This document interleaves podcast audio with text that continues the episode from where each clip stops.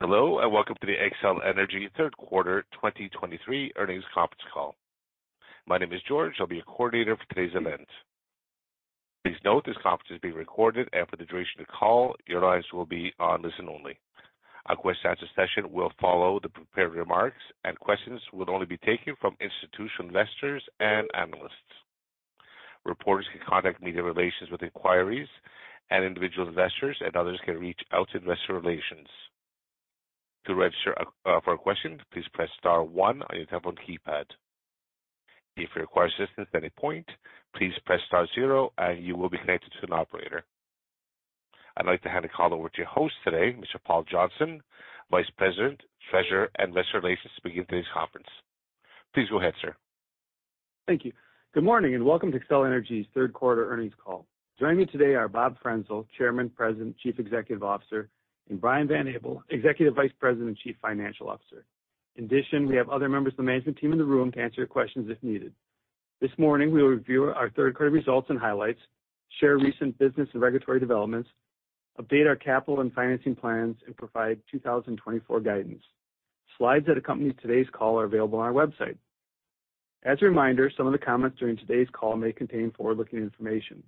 Significant factors that could cause results to differ from those anticipated are described in our earnings release and our SEC filings. Today, we'll discuss certain measures that are non-GAAP measures. Information on comparable GAAP measures and reconciliations are included in our earnings release. Earlier this week, a jury in Denver District Court found Xcel Energy liable in its dispute with CORE Cooperative regarding prior years' lost power damages at our Comanche Power Plant. We intend to appeal the decision. For the third quarter of 2023, we recorded GAAP earnings of $1.19 per share, which includes a one-time, non-recurring pre-tax charge of $34 million related to the ongoing legal dispute. As a result, we have taken a non-recurring charge of $0.05 per share, which we don't consider part of ongoing earnings. All further discussion in our earnings call will focus on ongoing earnings. For more information on this matter, please see the disclosure in our earnings release. I'll now turn the call over to Bob. Thanks, Paul, good morning, everybody. Let's start with the quarter. We had solid results, recording ongoing earnings of $1.23 per share for 2023, compared to $1.18 per share in 2022. As a result, we're narrowing our 2023 ongoing earnings guidance to $3.32-$3.37 per share. We're also initiating 2024 ongoing earnings guidance of $3.50-$3.60 per share, which is consistent with our 5%-7% long-term EPS growth rate.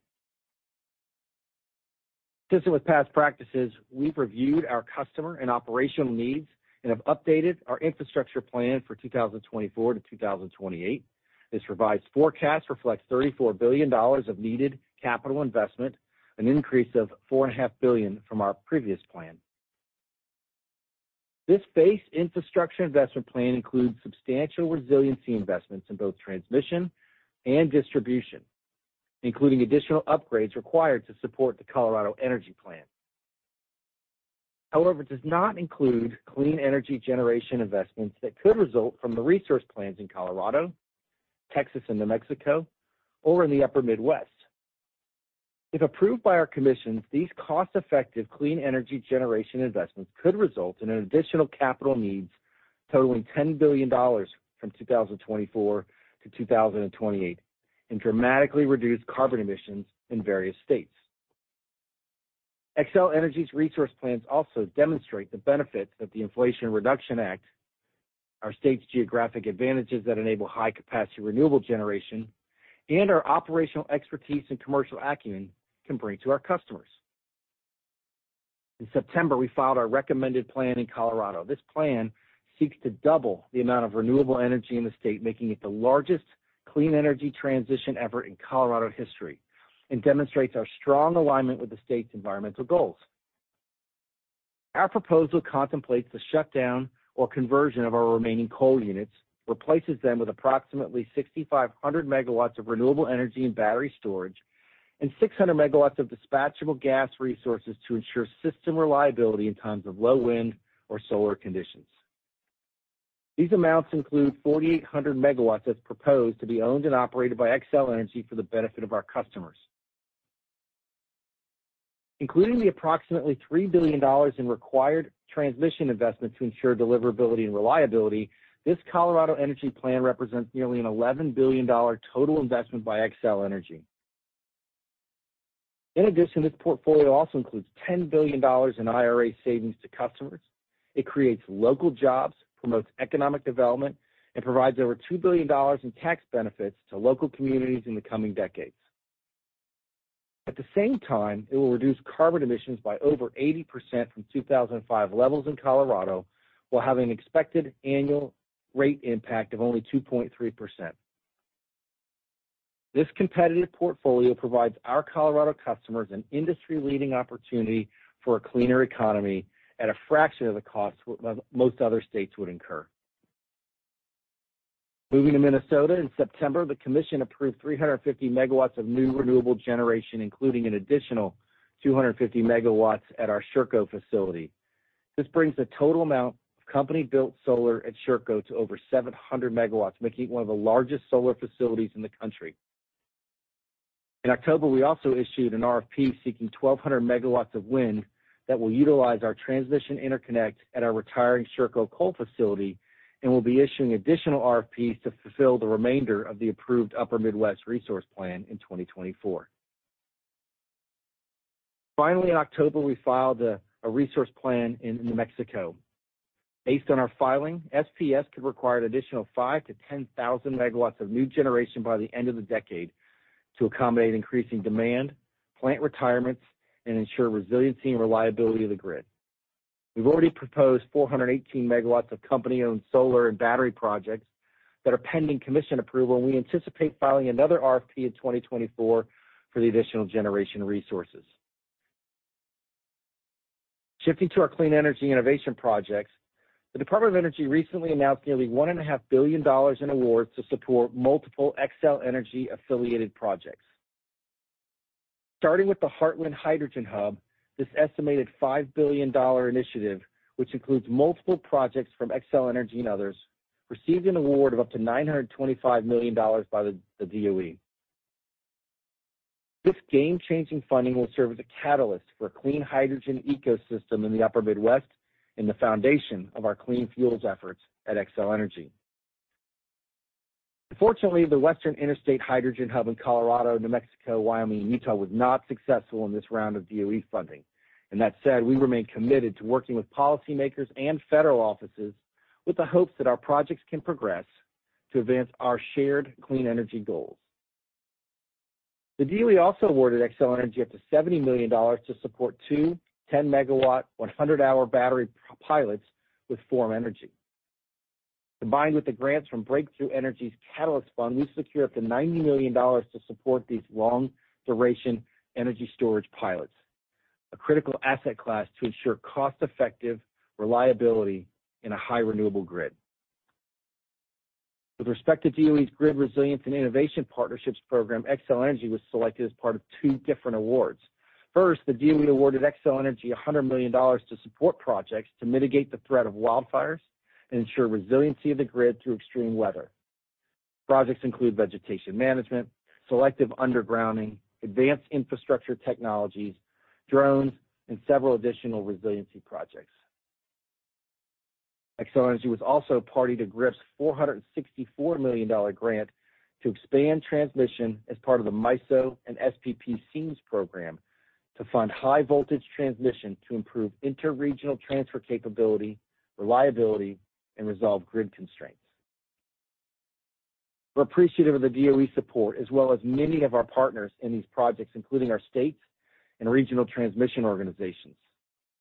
Funding support helps us accelerate critical carbon-free technologies, enhance safety and resiliency while keeping costs low for customers.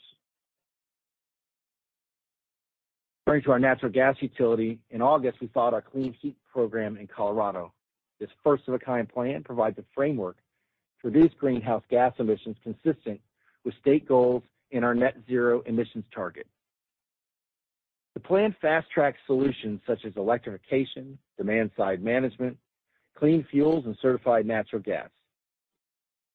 The proposed Clean Heat Plus portfolio reduces greenhouse gas emissions by 28% by 2030 ensures customer reliability and choice while optimizing customer bill impact. We plan to file our Natural Gas Innovation Plan, a corresponding framework for our Minnesota gas utility, in the fourth quarter. In September, Meta announced construction of a $700 million data center in Minnesota, which eventually could be one of our largest customers in the state. We continue to evaluate a number of additional data center and commercial opportunities that will further support load growth and economic development in our communities. Finally, there are not many new material developments with the Marshall Wildfire litigation. We currently have 14 complaints with 675 plaintiffs, which have been consolidated into a single case. For the past four years, Xcel Energy has been operating under a commission-approved wildfire mitigation program in Colorado. We intend to file an updated wildfire mitigation plan next year, which will include a wide range of options for stakeholder consideration, including new technologies, undergrounding, additional vegetation management, composite poles, selective use of covered conductor, and preventative power system shutoffs. Let me wrap up with just a few summary comments before I turn it over to Brian. As we look forward across the next five years and beyond, we see a future that is bright for our communities, our customers, and our investors. Xcel Energy is committed to providing a clean energy economy in our regions, and it will require meaningful investment to accomplish. For our customers, we have the potential to deploy 15,000-20,000 MW of new clean generation on our systems by 2030, dramatically lowering our emissions profile, affordably powering our customers' homes and businesses, while ensuring 99.99% reliability that they've come to expect from Xcel Energy. And through leveraging the benefits of the IRA and the IIJA, we are able to accelerate deployment of renewable resources pairing them with affordable energy storage assets and other firm dispatchable clean fuel resources to provide reliability. We continue to invest in and innovate our transmission and distribution systems to ensure reliability and resilience and provide for regional and interregional deliverability. We're laying the framework to achieve net zero greenhouse gas emissions on our natural gas system. All the while, our residential customer electric and natural gas bills are among the lowest in the country, at 28 and 14% below the national average. Given that the regions where we serve customers are the most resource-rich in wind and solar, we believe that we can lead this clean energy transition for our customers more cost effectively than almost any other company. With that, turn it over to Brian. Thanks, Bob, and good morning, everyone. We had ongoing earnings of $1.23 per share for the third quarter of 2023, compared to $1.18 per share in 2022. The most significant earnings drivers for the quarter included the following: Lower O&M expenses increased earnings by $0.03 per share, which reflects the impact of cost containment actions. Lower effective tax rate and conservation and demand-side management expenses, which increased earnings by $0.03 per share. Note that these items are primarily offset in lower margins and are earnings neutral. In addition, other items combined to increase earnings by $0.04 per share. Offsetting these positive drivers, higher interest charges, which decreased earnings by $0.03 per share, driven by rising interest rates and increased debt levels to fund capital investment, and higher depreciation and amortization expense, which decreased earnings by $0.02 per share, reflecting our capital investment program. Turning to sales. Year-to-date, weather-adjusted electric sales increased by 1.1%, largely driven by strong C&I sales. As a result, we now expect annual electric sales growth of 1%-2% in 2023. Shifting to expenses. O&M decreased $25 million for the third quarter, reflecting management actions to lower costs. We now expect our annual O&M expenses to decline by 1%-2%. During the third quarter, we also made progress on several regulatory proceedings, and we are getting close to wrapping up a busy regulatory year. 2024 will be much lighter from a rate case perspective. In our Colorado Electric rate case, the commission approved our settlement that reflects a $95 million rate increase based on an ROE of 9.3% and an equity ratio of 55.7%. Rates were effective in September. In October, the New Mexico Commission approved our electric rate case settlement. That reflects a rate increase of $33 million based on an ROE of 9.5%, an equity ratio of 54.7%, a forward test year, an acceleration of total depreciation to 2028. Rates were effective in October. In our pending Texas electric rate case, we reached a settlement in principle on revenue requirements. We're hopeful the parties will reach agreement on class cost allocation and rate design so that we can file the settlement this year. We expect a decision and implementation of rates in the first quarter of 2024. As a reminder, we have a relate back date to July 13th. In Wisconsin, we continue to work through the regulatory process for our electric and natural gas rate cases and expect a commission decision by year-end. With regards to future rate cases, we plan to file a natural gas rate case for Minnesota in the fourth quarter and a potential Colorado natural gas rate case in the first quarter of next year. Updating our progress on production tax credit transferability, we recently executed two contracts totaling $250 million. We anticipate further PTC sales in the fourth quarter, consistent with our plan, totaling $300 million-$400 million for the year. Transferability lowers the cost of our renewable energy projects for our customers and reduces near-term funding needs. Moving to our updated capital forecast, we've issued a robust $34 billion five-year base capital plan with annual rate base growth of 7.6%. The base plan reflects commission-approved renewable projects, including over 700 MW of new solar at Sherco. The base plan also reflects significant grid and resiliency investments, including our Colorado Power Pathway, transmission to support our Colorado Preferred Plan, and MISO Tranche 1 investments, as well as other system investments to maintain asset health and reliability.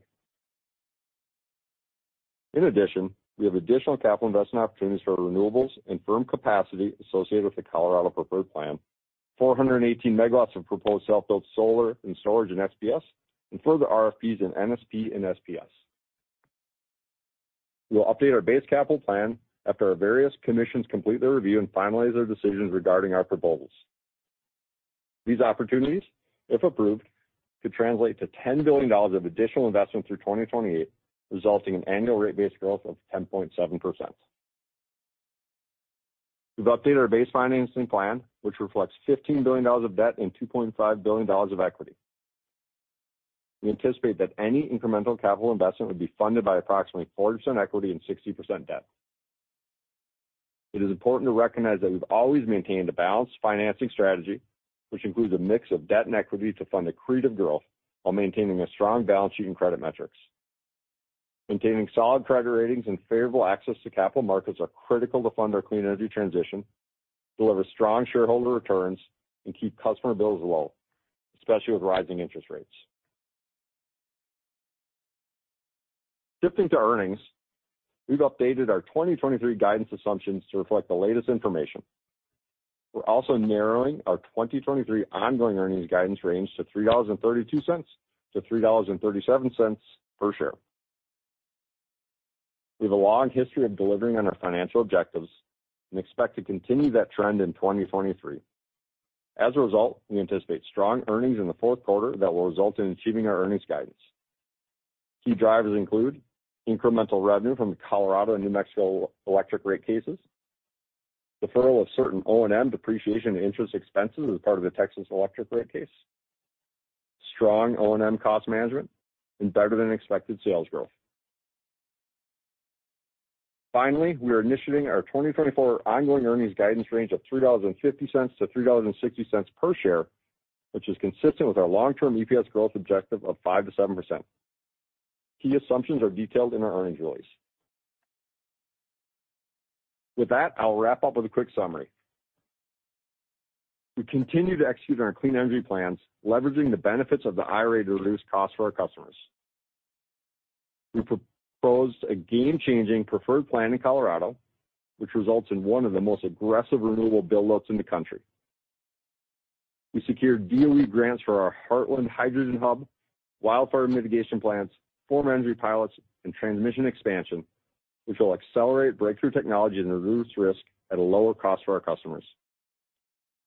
We resolved rate cases in Colorado and New Mexico, while reaching a settlement in principle in Texas. We're narrowing our 2023 ongoing earnings guidance and continue to expect to deliver within our guidance range as we have for the past 18 years. We announced a robust, updated capital investment program and initiated 2024 guidance that provides strong, transparent, rate-based growth and customer value. And finally, we remain confident we can continue to deliver long-term earnings and dividend growth within the upper half of our 5%-7% objective range as we lead the clean energy transition and continue to keep bills low for our customers. This concludes our prepared remarks. Operator, we'll now take questions. Thank you very much, sir. Ladies and gentlemen, once again, for analysts to register for a question, please press star one on your telephone keypad. Our first question today is coming from Julien Dumoulin-Smith of Bank of America. Please go ahead. Your line is open. Hey, good morning, team. Uh, nicely done. Gotta say, what a set of updates quarter-over-quarter here. Hey, Julien. Good morning. Hey, good morning. How are you? Thank you. Quite well. Really appreciate it. It's still warm here in still warm in Houston. I'll leave it at that. Um, so uh, maybe uh, just um, to to pick things up here real quickly. On the credit side, I mean, I appreciate the commentary about 60/40. Can you comment a little bit about the latest um, monetization policies um, from the credit rating agencies and thoughts about monetizing in terms of flowing tax credits through FFO? To what extent uh, does that change or impact your, your financing plan at all? Just to come back to that a bit. Hey, Julien. Good morning. Yeah, so we met with the credit rating agencies in September. Um, and as we're sitting right now, we've included tax credit transferability in our financing plan, and we expect it to that they will include it in the way they look at our credit metrics. And for us, we use the income tax election method, so it'll flow through our cash from operations in our financial statement. So all of that is included um in our in our base plan as we think about it. Excellent. All right. Thank you. And then separately, just as you think about the um the the upside plan here, I mean, just incredible uh, incredible numbers here. I mean, and I know there's a lot of fixation here in Colorado, can you walk through a little bit of just the timing here in some of the other jurisdictions in terms of coming to fruition, especially through 2028, it's practically around the corner. Do you wanna talk a little bit about the specific timelines to getting some of that full 10 reflected in the plan here, just as it goes Uh, to aligning against a full update with 4Q or beyond? Yeah. Hey, Julien, it's Bob. Uh, look, we're really excited about the Colorado Energy Plan. Um, it's great to see it sort of nearing uh, conclusion and approval milestones. You know, we've been working on this for two years, and we've actually been working with the counterparties on the bids for over six months. You know, I recognize that it might be quick timing for the external world, but we've been working with these people for for a while, and we're really excited about what we've done here. Um, you know, we've been working with stakeholders very collaboratively and the PUC over the past two years uh, to bring this plan to life for our Colorado customers. Obviously, a great wrinkle right in the middle of it with the IRA, right? And so we've basically been able to double the renewable portfolio, uh, halve the fossil portfolio, uh, and increase our storage component dramatically. Um, So we think the plan meets the policy guidelines. The process from here is relatively quick in the grand scheme of things. So we received the independent engineer's report that validated uh, our proposal last week, actually Monday of this week, I think. Uh, we get uh, comments, external comments due early November. We reply to those comments late November, and then we turn it over to the commission for deliberations. We think that happens Um, in December and early next year. And probably early uh, Q1 of next year, we'd expect a decision uh, from the commission. So pretty quick, uh, given the long timeframe of the process in total. Julien, a couple of the other pieces in that Steel for Fuel 2.0 plan is the SPS solar plus storage. We should get the decision in Q2 of next year. And then we just launched a Minnesota 1,200 MW wind RFP. Bids are due in December. Should get a short list in Q2 of next year on that. Um and then not in any on our Steel for Fuel 2.0, but really looking forward to working with our stakeholders in SPS. Bob mentioned this in his opening remarks about our New Mexico resource plan. We'll launch an RFP in mid-next year, and that's 5,000 MW-10,000 megawatts of potential generation resources. And should get a project selection in call it early to mid-2025 for that. So nowhere in the $10 billion, but a great opportunity we look forward to transition to SPS's generation fleet too. Yeah, it's incredible, uh, again, update. With that said, though, and given the timing early 1Q for at least a good chunk of that, I mean, 4Q, could we see an update to your your um, uh, earnings CAGR outlook and/or any other related metrics as you get that clarity affirmed here, uh, at least on the preponderance of it? Yeah, Julien, I mean, certainly we'll wait until we get through the commission approvals. Um, so, but if that timing aligns, then yeah, then yes, it'd be fair to think through that. All right, guys. I will leave it there. Good luck. Thank you. Thank you very much, sir. We'll now move to Nicholas Campanella calling from Barclays. Please go ahead.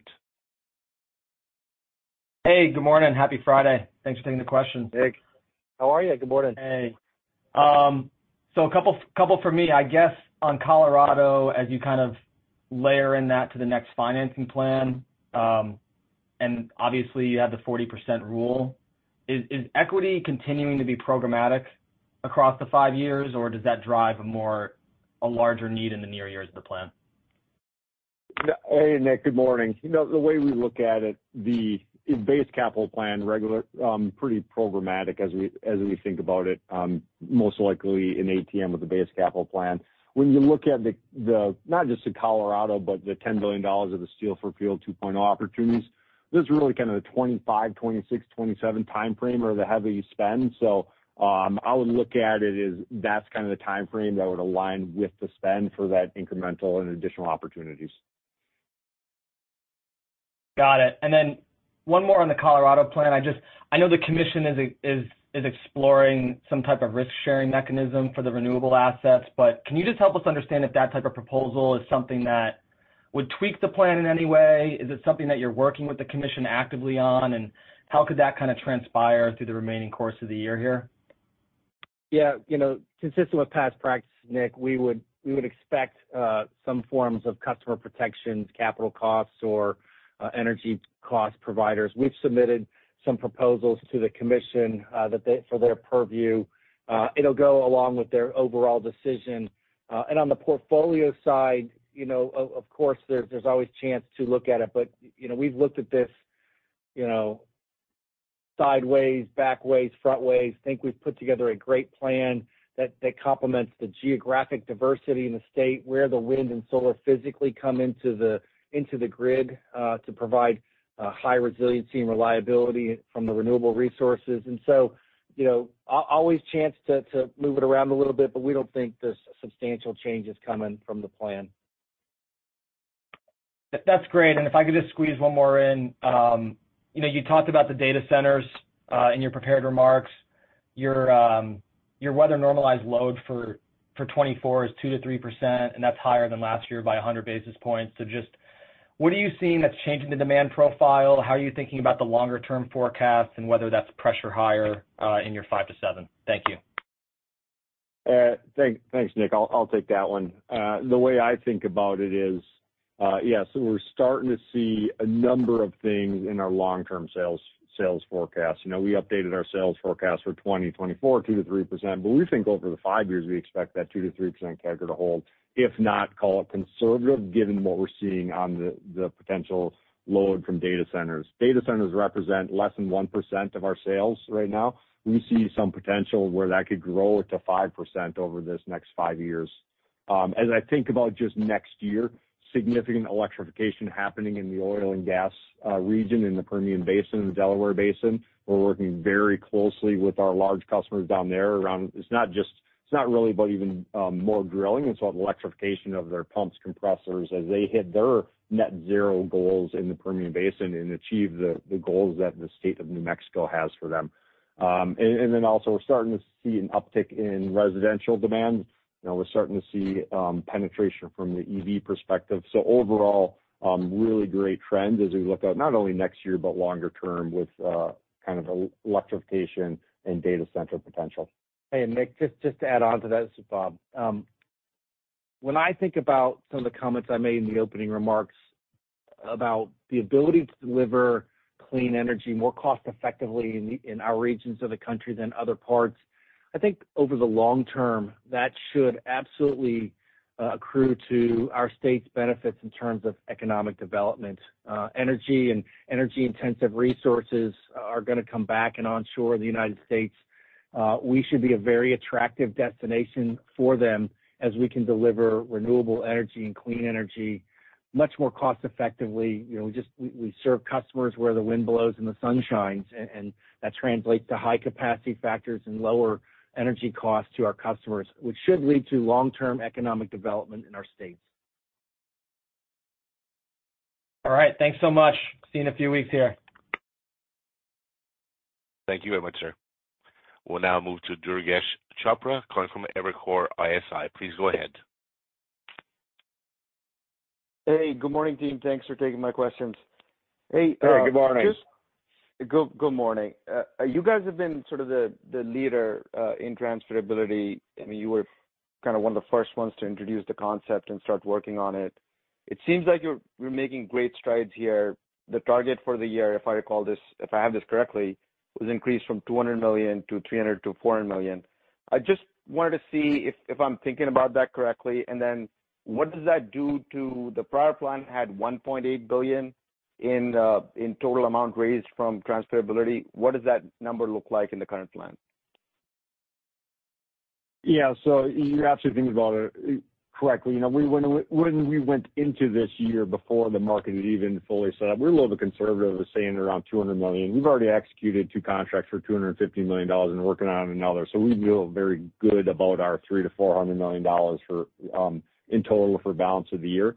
When we think about our baseline, we've layered in the Sherco Solar projects now that they've been approved. So we have a little bit over five, think about it, about $500 million run rate annual uh, transfer of PTC credits. So it's about a total of $2.7 billion over our five-year forecast from 2024 to 2028. Thank you. Uh, that's really helpful. And then maybe just, I didn't see this in your prepared remarks on slide decks, then maybe I missed it. But just any um, update on the gas uh, price risk management plan that you have to file in Colorado? I believe that's due next month. Yeah. So we'll file it by November first. Absolutely right. So, uh, due next week. Um, working with the stakeholders, working on the plan. We think about it in a couple of different uh, veins. One is this idea of this smoothing mechanism where we can reduce volatility by using our balance sheet.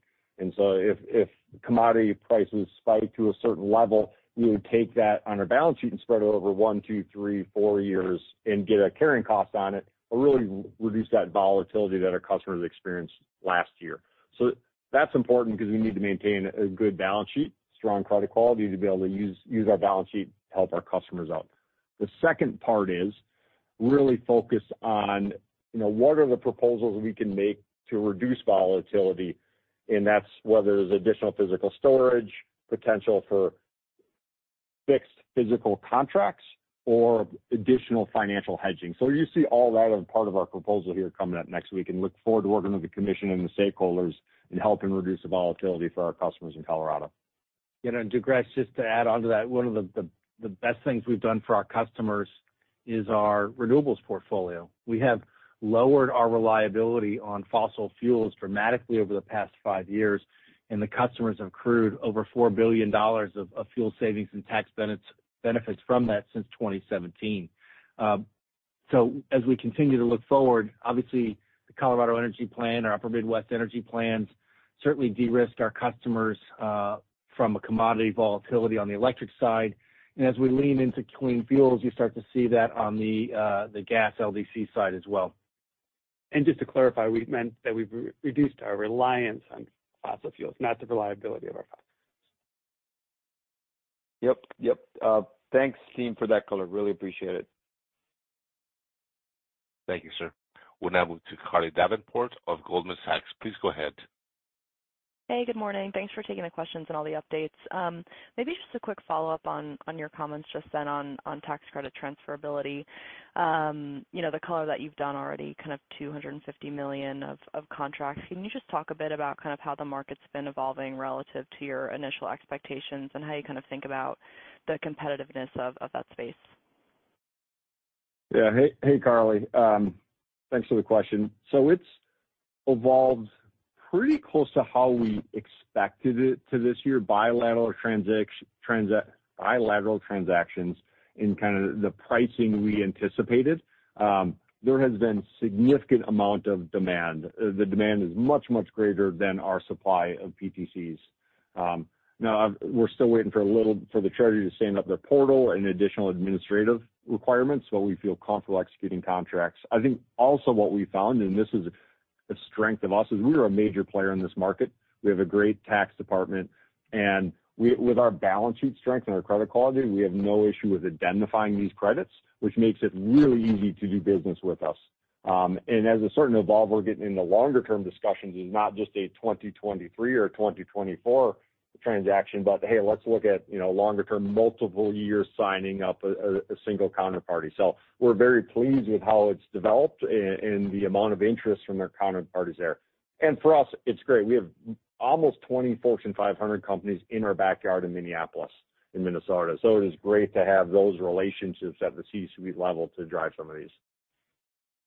Got it. That's super helpful. Thank you. And then maybe to follow up just on the Hydrogen Hub process now that that's been awarded, I guess, how should we be thinking about timeline there? Is there any dependence on that investment cadence going forward, um, on kind of how the tax credit structure uh, looks for hydrogen once we get that from the Treasury? Uh, sure. So Carly, it's Bob. Um, um, we're really excited about our Clean Fuels program, uh, but it is fairly long dated. Um, we are at a place where we are invited to negotiate with the DOE on this Upper Midwest Hydrogen Hub, the Heartland Hub. Uh, negotiations, final engineering, those processes are gonna take probably two years. I wouldn't say we'd start capital deployment till probably the end of our five-year plan and runs through the end of the decade. You know, I would think that parts of the hub could be activated by 2029, 2028, 2029. So It's a long-dated investment cycle.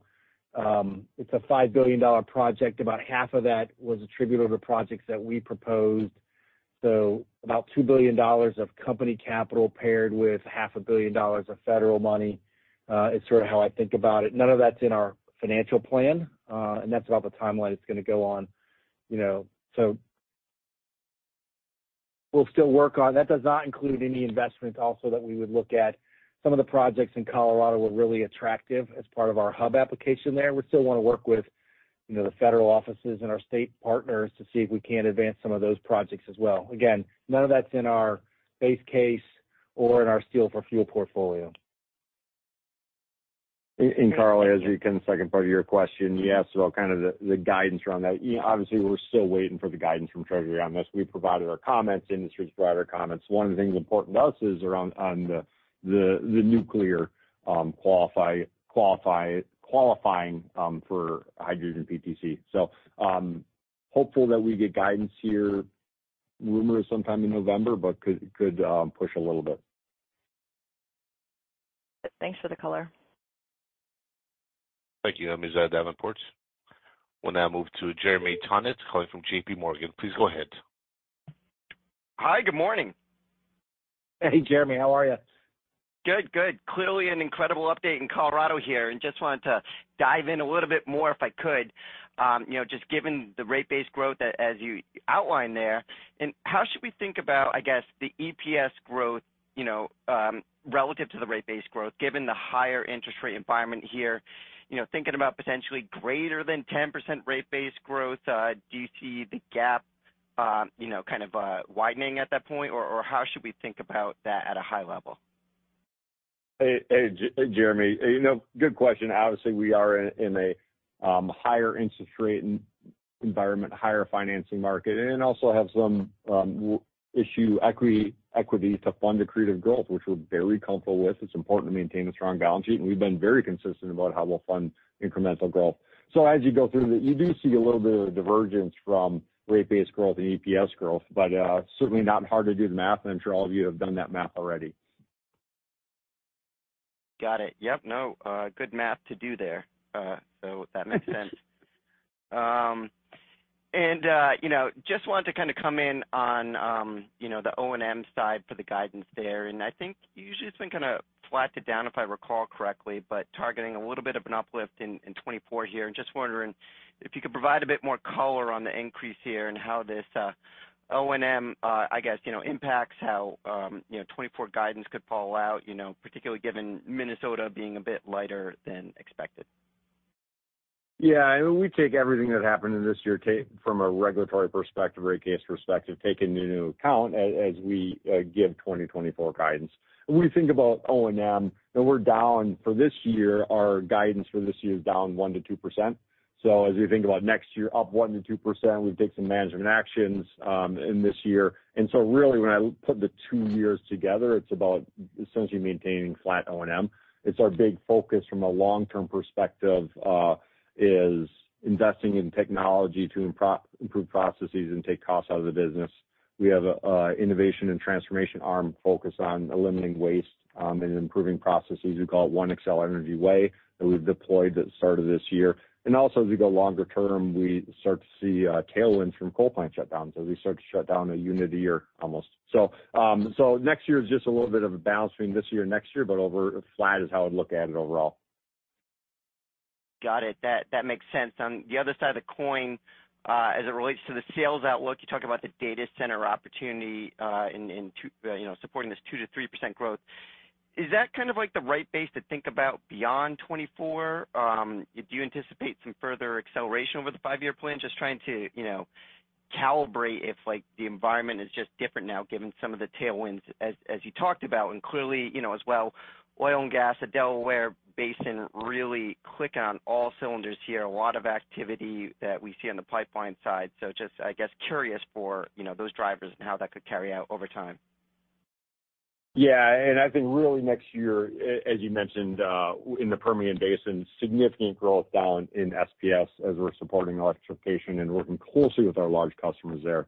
Um, From a data center perspective and thinking about the longer-term growth, I do think right now our five-year um, sales growth is is we're projecting 2%-3% over the five years. So kind of think about 2024, and that will continue um, over the next five years. And I think there's even opportunity beyond that as you start to look at what generative AI means from a load perspective and a data center perspective. So pretty excited. We think about, you know, obviously, there's investment opportunity, but we think about load growth, helping us keeping customer bills low and affordable. And that's really important as we look to invest significantly into our system. Got it. That's very helpful. Thanks. Real quick, last one, if I could, just kind of rounding things out here. Any updates on the ongoing Marshall Wildfire uh, litigation? Any updates on whether total liabilities are likely to breach the 560 insurance coverage, or any color you could provide there? Yeah. Hey, it's Bob. I don't think we've seen a lot of material updates in Marshall. I think in our disclosures, in our Q and in our earnings release are up to date. Uh, we've seen, um, you know, 675 plaintiffs. You know, to put it in perspective, we think there are about 1,100 structures that had some amount of physical damage, um, and uh, estimated by the state of Colorado at about $2 billion worth of damage. None of that's changed or been updated. The case is into 14 complaints, and it's been consolidated into a single case right now. Uh, the statute of limitation ends at the end of this year, so we think it'll be pretty quiet until then. Maybe a couple other uh, plaintiffs trickle in through the process, and then we'd expect to get a litigation calendar sometime in early next year. Got it. Very helpful. Uh, thank you for the time. I'll leave it there. Thank you, Mr. Tonet. We'll now move to Anthony Crowdell of Mizuho. Please go ahead. Hey, good morning. Good morning, Bob. Just hopefully easy one, everything's been answered. Um, great news on Colorado, but just following up on Jeremy's question. You talked about, I think, the company's going to file a wildfire mitigation plan, I believe, in 2024 in Colorado. Is there potential for even additional CapEx associated with wildfire mitigation? And it's like magnitude, is that similar to what we've seen in the, uh, you know, Steel for Fuel 2.0? Hey, Anthony, good morning. Um, look, we've been operating under a WMP in Colorado for the past four years. I think that plan was around $400 million in total. Uh, we are looking at more capital investments as we roll forward. I think a lot of that's going to be built into the base plan already. Uh, I don't think it has anything of the magnitude of Steel for Fuel 2.0. Uh, obviously, the big needle in there would be if we did something very dramatic on undergrounding. I don't see a proposal that'll move the needle necessarily in capital expenditures going forward, but something worth looking at. Great. Thanks again. Great quarter. You bet. Thanks, Anthony. Thank you, sir. We'll now move to David Arcaro calling from Morgan Stanley. Please go ahead, sir. Oh, hey, good morning. Thanks so much for taking my question. Um, I was wondering, you know, this is, uh, it's clearly a step change uh, in the renewables aspirations and uh, opportunity for Colorado. Could this also apply to Minnesota in terms of potentially seeing an acceleration and a step change um, in renewables there as you fully realize the benefits of IRA going forward? Yeah, maybe. Hey, David, it's Bob, and good morning, and thanks for the question. Um, when I think about my prepared remarks, I made the comment around 15,000-20,000 gigawatts of 15,000 megawatts of generation by the end of the decade. If you think 7 of that's in Colorado, then the balance, eight to 13, is a combination of SPS and NSP. Uh, there's very little in our capital plan, our Steel for Fuel plan, that's included uh, for those two regions in our capital plan or in our Steel for Fuel 2.0 that Brian laid out. So we have real generation um, upside investment opportunities. They're a little longer dated, so think 28-30, maybe outside of the plan period. Some might creep into this 5 years, but I think it's really more backdated. Uh, but that's a substantial amount of generation in each of those two, um, those jurisdictions. We did go through a resource plan in Minnesota, uh, the 1,200 megawatts that we referenced in terms of uh, RFP for next year is part of that program. But there's probably 4,000-5,000 megawatts of that is in the upper Midwest, uh, largely approved as part of our last resource plan that we need to go execute upon. Yeah, and we have, as we mentioned, we have the 1,200 megawatts of wind RFP in flight. We actually have a Wisconsin RFP, solar RFP in flight that we're working on. And then we think, well, we'll file another resource plan, but also significant opportunities in Minnesota, longer datas around our wind repowerings and the assets that we put in service in the 2018-2021 timeframe. You know, we're we're repowering a couple older ones that we brought forward to the commission, and it's a great way to increase output and save our customers money. And so we'll we'll look at those as we get closer to the time period as another opportunity um, in terms of being able to drive savings for our customers, uh, invest in steel in the ground. Got it. That all makes sense. It's helpful to frame it up. And, um was curious, what's the latest that you're seeing in renewables economics in terms of LCOE in your service territories? You know, there have been market concerns about rising PPA prices, inflationary pressures in the renewable supply chain. Uh but just curious what your experience has been in terms of, you know, latest data points. How attractive have renewables projects looked? Yeah, David, hey, look, so the great benefit of the last couple of years is obviously the Inflation Reduction Act. We've definitively seen higher capital costs in wind and in solar, uh, but the IRA and the tax benefits of 100% PTCs have been able to offset that, at least in our jurisdictions, on an LCOE basis. So probably, I give you some data points. I'd say we've seen probably 30 to... From our last approved wind project, which would have been our Dakota Range project, uh, we built that for around $1,200-$1,250 a kW.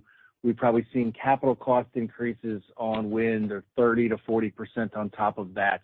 But the IRA has offset all of the capital cost improvements, as well as NCF improvements from the better technology and the bigger turbines. Those two combinations have put our LCOEs on those projects in line with what we put wind into service for in 2018 and 2019. So we're really favorable uh, participants. Our customers are great beneficiaries of the Inflation Reduction Act to keep the levelized cost of energy uh, very, very affordable for our customers. And when I think about... I made the comment earlier around sort of economic development opportunities. We're putting wind in, let's say we're putting wind in around $20-$22 a megawatt hour. Uh, you compare that to offshore wind on the East Coast at north of $100, and we think over time, lower cost energy will accrue in economic benefits uh to to our regions of the country. Yep, excellent. Okay, that's great to hear. Thanks so much for the update. Thank you, sir. We'll now move to Travis Miller of Morningstar. Please go ahead. Good morning. Thank you. Just a couple quick follow-ups. Hey, Travis. Good morning. Hi. Uh, just a couple of quick follow-ups to some of the earlier questions and your comments. That 1%-2% moving the sales number to 2%-3%, what's the approximate earnings impact there, incremental, all else equal? Yeah, I'm just easiest way to think. easiest rule of thumb is, call it a 1% change in sales is about a $25 million change in the revenue from from our uh, energy sales. So that's a good good rule of thumb for you, Travis. Okay. After tax, that's earnings, right? Not. Oh, that was revenue. Sorry, that's revenue. Revenue. That takes into account our true-up and decoupling mechanisms. Okay. So Pre-tax. Okay. Got it. The and then uh on the Heartland and some of the other projects you've mentioned in terms of new technology, other hydrogen projects, is your thought process to put that through, some of those things through the regulatory, traditional regulatory process? Or do you foresee potentially coming up with another financing structure another corporate structure, something that would house some of those projects that are, say, unusual in a positive way, obviously?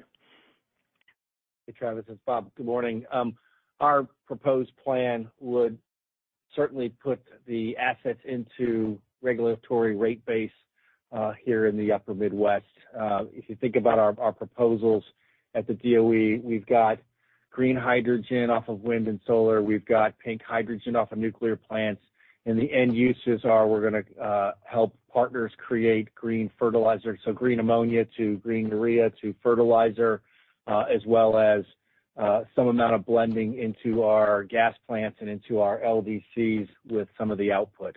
So the expectation is they would go through a regular state process around that capital investment and those ultimate uses for the fuel. Okay, perfect. And and then real quick, Minnesota, any update on the timing of your appeal process and uh, The rate case. Yeah, so the sorry, thanks. The, um, We went through a reconsideration process in mid-September. Uh, I think our appeal plan would be early November. Okay. And then about how long does that take, would you think? Sometime in the next year. Okay. Okay, very good. Appreciate it. Thank you. Thank you, Mr. Sorry for that. Thank you, Mr. Miller. We'll now go to Ross Fowler calling from UBS. Please go ahead. Your line is open, sir. Morning, Bob. Morning, Brian. How are you? Morning, Ross. Um, so, Brian, maybe one for you. Um, since you guys are sort of on the leading edge of a lot of this transferability, Um, and uh, you know, feel free to take us offline if uh, you can't do it in seven minutes. But, um, I'm just thinking through, like, how do you think about the accounting? Do you record the non-monetary asset at fair value and then book a sort of gain or loss against that when you get the cash? Or there's no FASB guideline here, right? If I've got it right. How are you walking through the accounting of these first ones that you're doing? And can we get clarification from FASB or the IRS at some point about how the accounting should work? Certainly. You know, we've worked closely with our audit uh, firm on this, and the audit firm is working with the, you know, the Big Four is all working together. The way we look at it, it's an income tax model election for us. And well mm-hmm. so what that means is we're gonna run it through the gains and losses through income tax expense on our income statement. Um and so any discounts on the sales will run through that. And then from a regulatory approval of regulatory mechanisms for that discount, where we'll be able to have deferral treatment of the discount with our regulatory approval. Really, 'cause this is a benefit for our customers, being able to have that regulatory deferral mechanism is helpful. And then it will run through our cash from operations. So think income tax expense line item and then cash from operations. Got it. Okay. Thank you very much. Thank you, sir.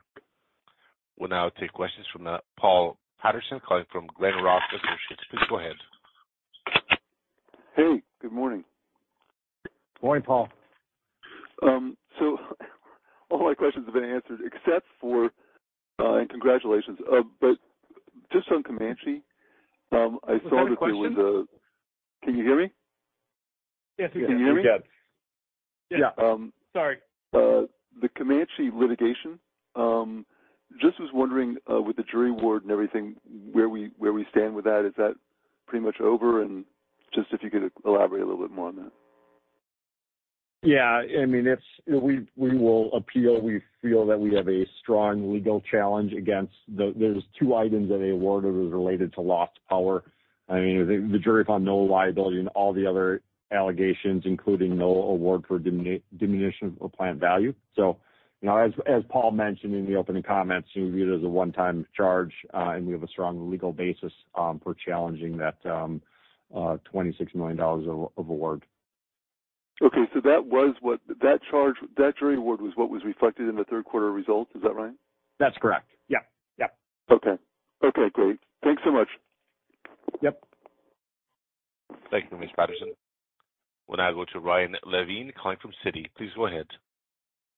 Good morning. Thanks for taking my questions. Um, just quick ones. What's your current thought on PPA buy-ins in light of some of the tax transferability dynamics and some of the other developments that you're highlighting? Hey, Ryan. It's something we have nothing in our capital plans for PPA buy-ins or PPA buyouts, um, as we think about it. It's something that can come through um, the RFP processes, um, as we think about it, and we work closely with our developers to see if there's an opportunity. The way I think about the opportunities may come in if you can buy out a wind farm and repower it. That's where we've been successful with our PPA buyouts. But we think it as an incremental, very opportunistic, um, call it opportunistic, hard to predict um, opportunities, and that's why we don't put anything in our capital plans. But we do work closely with our developers to see if there's opportunities from time to time. Okay. And then regarding the, looks like $100 million DOE grants for wildfire mitigation that's been rewarded more recently, uh, you know, as you go into a wildfire mitigation plan and look at more spending? Is there opportunities to receive additional grants, or are you pursuing any federal capital to augment your plan? Yeah. Hey, Ryan, it's Bob. I don't know if there's more dollars in the DOE bucket in the Grid Resiliency Program. Um, you know, obviously, we're gonna take these dollars and continue to do additional work. Uh, those were discrete projects that were approved with the DOE and are earmarked across our various states, uh, some of which is for wildfire, some of it is in technology development. Um, so we're we're excited about partnering with the DOE. It's about a 60/40 split in terms of their funding versus our capital, and our piece is embedded within our forecast. So it's not gonna be a big upside in terms of capital investment opportunities. But as we look to the long term, uh, on wildfire mitigation uh, plan. You know, we're gonna work with all of our stakeholders in our various states, uh, but the wildfire mitigation plan in Colorado should get filed late this year early next, look to be very proactive in how we handle system hardening, new technology to bring to bear to minimize the risk of ignition for our customers uh, in the state. Uh, obviously protecting their assets and their health is our priority. Yeah, I was thinking just, you know, taking a step back, you know, we're proud of the four grants that we've received, really focusing on how can we help lower the cost of our customers, whether it's for new technology around, and specifically around the form long duration battery. And not only did we get $70 million in DOE funding for that, but we also got $20 million from uh, Breakthrough Energy Ventures, so $90 million for those two pilots. So really a great story. Um, and looking forward to working with our commissions um, on all the DOE funding that we've received so far, and certainly we'll look for other opportunities out there. Appreciate it. Thank you. Thank you very much, Mr. Levine. As we have no further audio questions, I turn for closing remarks, turn the call back over to CFO, Brian Van Abel. Thank you all for participating in our earnings call this morning. Please contact our investor relations team with any follow-up questions. Thank you much, sir. Ladies and gentlemen, that concludes today's conference. We wish you a very good day, and you may now disconnect.